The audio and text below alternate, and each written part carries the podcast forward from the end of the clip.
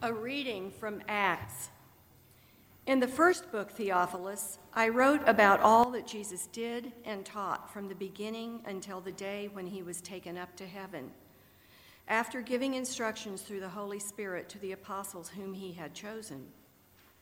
After his suffering, he presented himself alive to them by many convincing proofs, appearing to them during 40 days and speaking about the kingdom of God.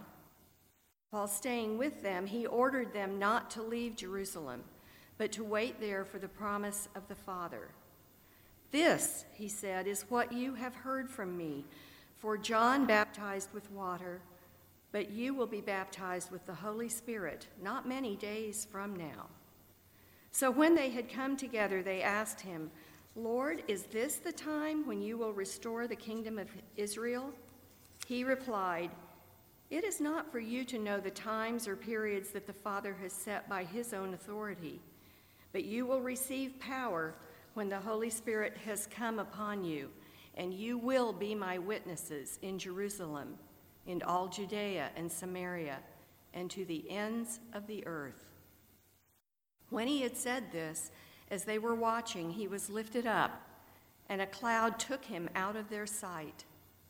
While he was going and they were gazing up toward heaven, suddenly two men in white robes stood by them.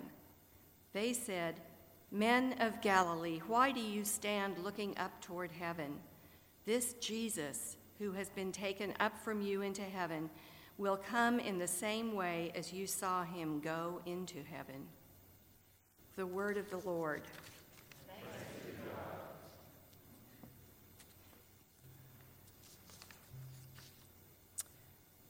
We will read responsively by the half verse, Psalm 93. You, O Lord, are sovereign. You have put on splendid apparel.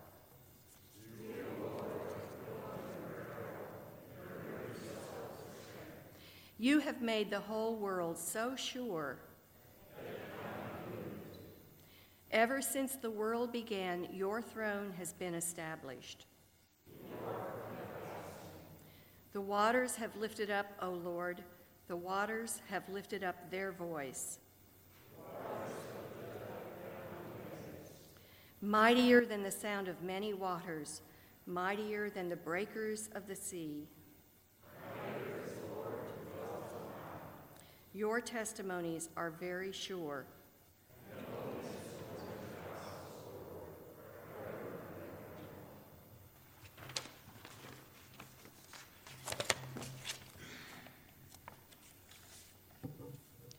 A reading from Ephesians. I have heard of your faith in the Lord Jesus and your love toward all the saints, and for this reason I do not cease to give thanks for you as I remember you in my prayers. I pray that God that the, that God of our Lord Jesus Christ and the Father of glory may give you a spirit of wisdom and revelation as you come to know him, so that with the eyes of your heart enlightened, you may know that what is hope to which he has called you what are riches of his glorious inheritance among the saints, and what is the immeasurable greatness of his power for those who believe, according to the working of his great power.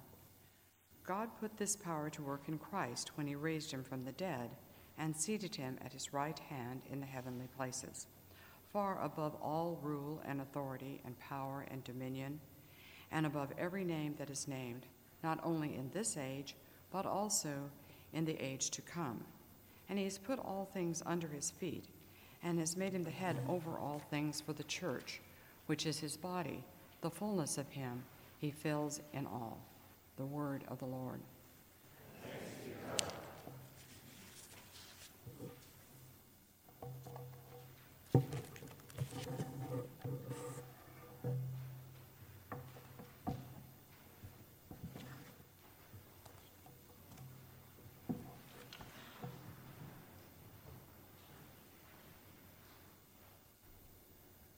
The Holy Gospel of our Lord Jesus Christ according to St. Luke. Jesus said to his disciples, These are my words that I spoke to you while I was still with you, that everything written about me in the law of Moses, the prophets, and the Psalms must be fulfilled. Then he opened their minds to understand the scriptures.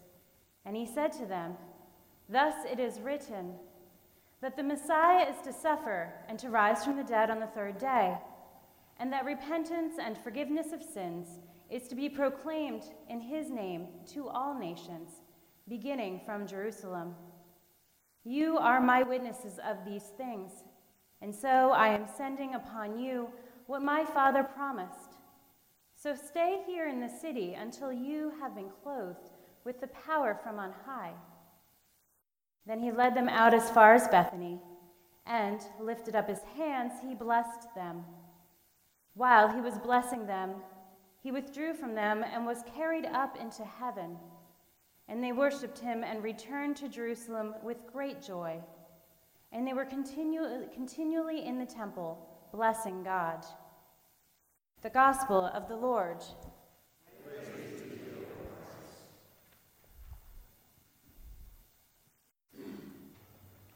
Imagine it. This man who some loved and others wanted to get rid of. This man who seemed to hold some significant authority, who had risen from a place of poverty to a place of great power. This man somehow is suddenly caught up in this magical cloud, his feet no longer touching the ground. All who are witnessing are standing back in awe as they watch. They're not completely sure of what is happening, or what to make of it, or what any of it means. But then, to the surprise of most of the viewers and to the man himself, his wrists, wrists become shackled, and he finds his resting place is now inside this teeny tiny little lamp, tossed into a deep desert cave where he will be lost for generations. This story clearly is not the story of Jesus, but that of the villain in Disney's Aladdin.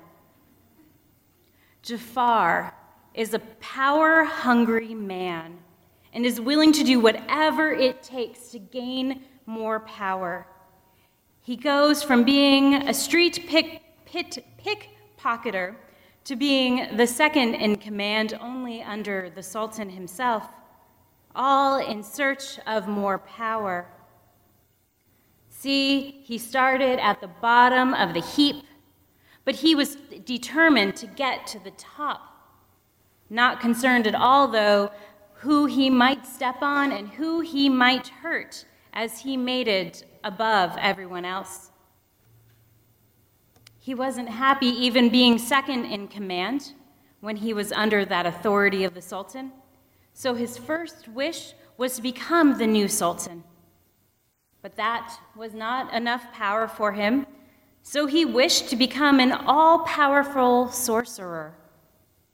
He still wasn't happy because Aladdin pointed out to him that still the genie held more power than he, um, he held. And so Jafar made one final wish to become the most powerful creature on earth, to become a genie. But with the power of the genie comes the shackling truth that he will always have to be submissive to whoever holds the lamp. And when he's not out busy granting wishes, he will be imprisoned in that tiny lamp. Jafar sought power not caring where it came from or what the implications of said power might be. It seems to me that earthly power often comes from ill means, from evil ways, used to oppress people, and often it doesn't last in the end. This power instead brings destruction to both the person holding the power and to those underneath it. Today, though, we celebrate the feast of the Ascension. We celebrate a very different kind of power. The Ascension refers to Jesus being taken up into God's presence, God's presence often being symbolized as a cloud. Jesus now takes his rightful place at the right hand of the Father. Jesus rises to a place of great power and authority, an authority by which someday all nations will recognize, all will respect, and all will bow down to.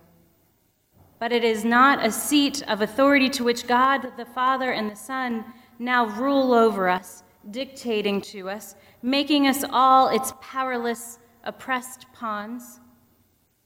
Jesus' ascension is the final step of his work to bring us salvation. It is, a necess- it is as necessary a piece as the incarnation, the crucifixion, and the resurrection.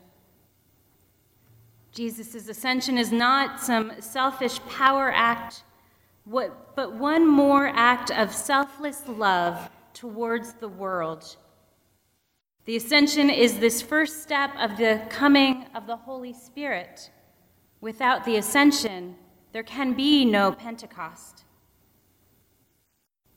So here's where I'd like to pause for a second, impress you all with my seminary degree, throw out a few fancy words for you you might be familiar with and you might not.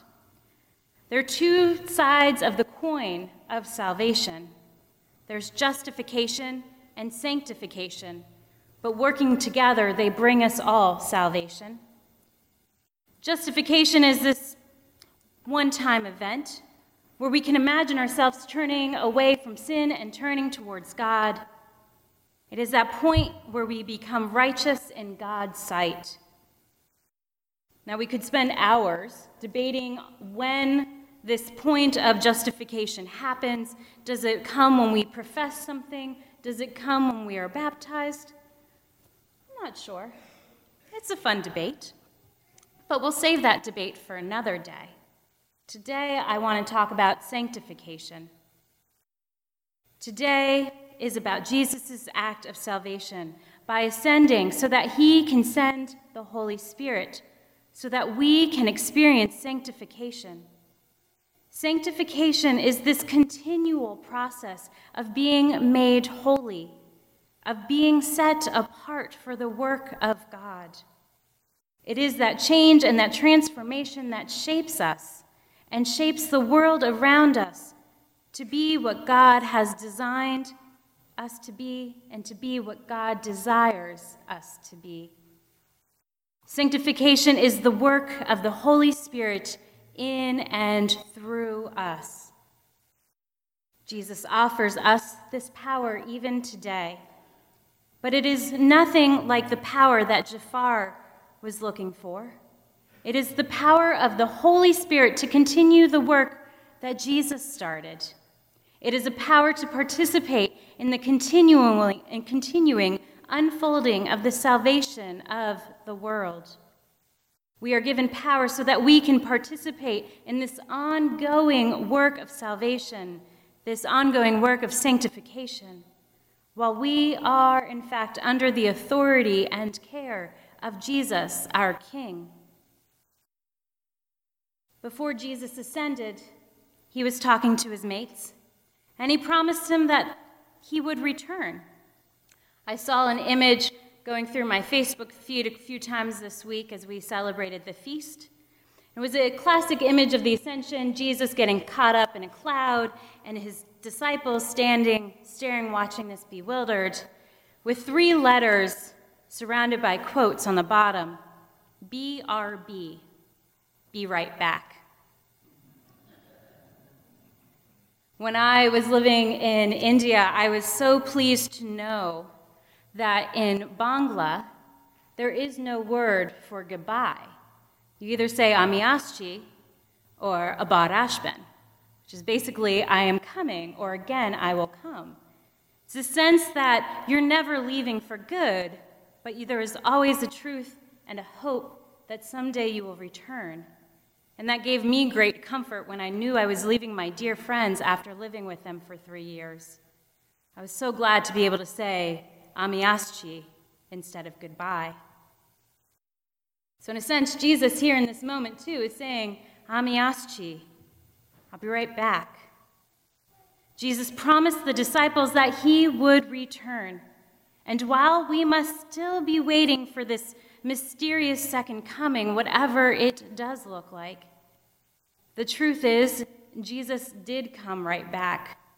Maybe this time not in the same form, but now through the Holy Spirit. Through the Holy Spirit, we get to continue to experience Him in each of us, and we have that power to continue the ministry of Jesus. We have become the hands and feet of Jesus, and collectively, as a universal church, the universal body of believers of Christ, we are the body. We are Jesus. Jesus carries on in each of us. So I ask, how are we using this gift, this power that is given to us? As a church, we remember many of the saints who have gone before us, recognizing that that power of the Holy Spirit continued to work through these wonderful examples, that we may be inspired and pick up that mantle, pick up that power, and do similar works. One person I am often drawn to is that of Mother Teresa, or as many affectionately refer to her as Mama T. Mama T never seemed to be seeking power, but instead she was seeking to serve Jesus with humility and through that, the transformative power of the Holy Spirit impacted many lives. It can be argued that this sanctifying power was passed on to her first from her parents. Her mother was a great activist in the ways of radical hospitality. Mother Teresa remembers from an early age that she seldom sat down for dinner with just her family but there were always many more guests at the table. And when she asked her mother about this, her mother said, I cannot feed my family when there are so many others going without food. And so, most days, she invited many more guests to that table. And this form of radical hospitality, this power of the Holy Spirit moving through her mother, caught on. And in the end, Mother Teresa herself practiced radical, practiced radical hospitality to thousands of people who she met. It's been 22 years since Mother Teresa died, and yet now approximately 4,500 sisters in the order of mission, missionaries of charity continue on her work, continue acting in the power of the Holy Spirit to serve those who hold little power, if any, so that they can in turn experience the power of the Holy Spirit and its transforming love. There was and continues to be much inbreaking of the kingdom through the Holy Spirit, as the Holy Spirit worked in and through those like Mother Teresa and continues to have an impact long after she has died. We here today are different individuals than Mother Teresa. I doubt many of us are called to the same type of radical hospitality as she was called to, but I suggest we're all called to similar acts of radical love, and we can do so through the power given to us by Jesus. We are part of this one power that moves in and through each of us, sancti- sanctifying each of us and moving through us so that we can be a part of the sanctifying of the world around us. There are powers within the world that lead to destruction. And then there is the power that comes from Jesus Christ through the Holy Spirit that offers new life which power is it that you wish for today?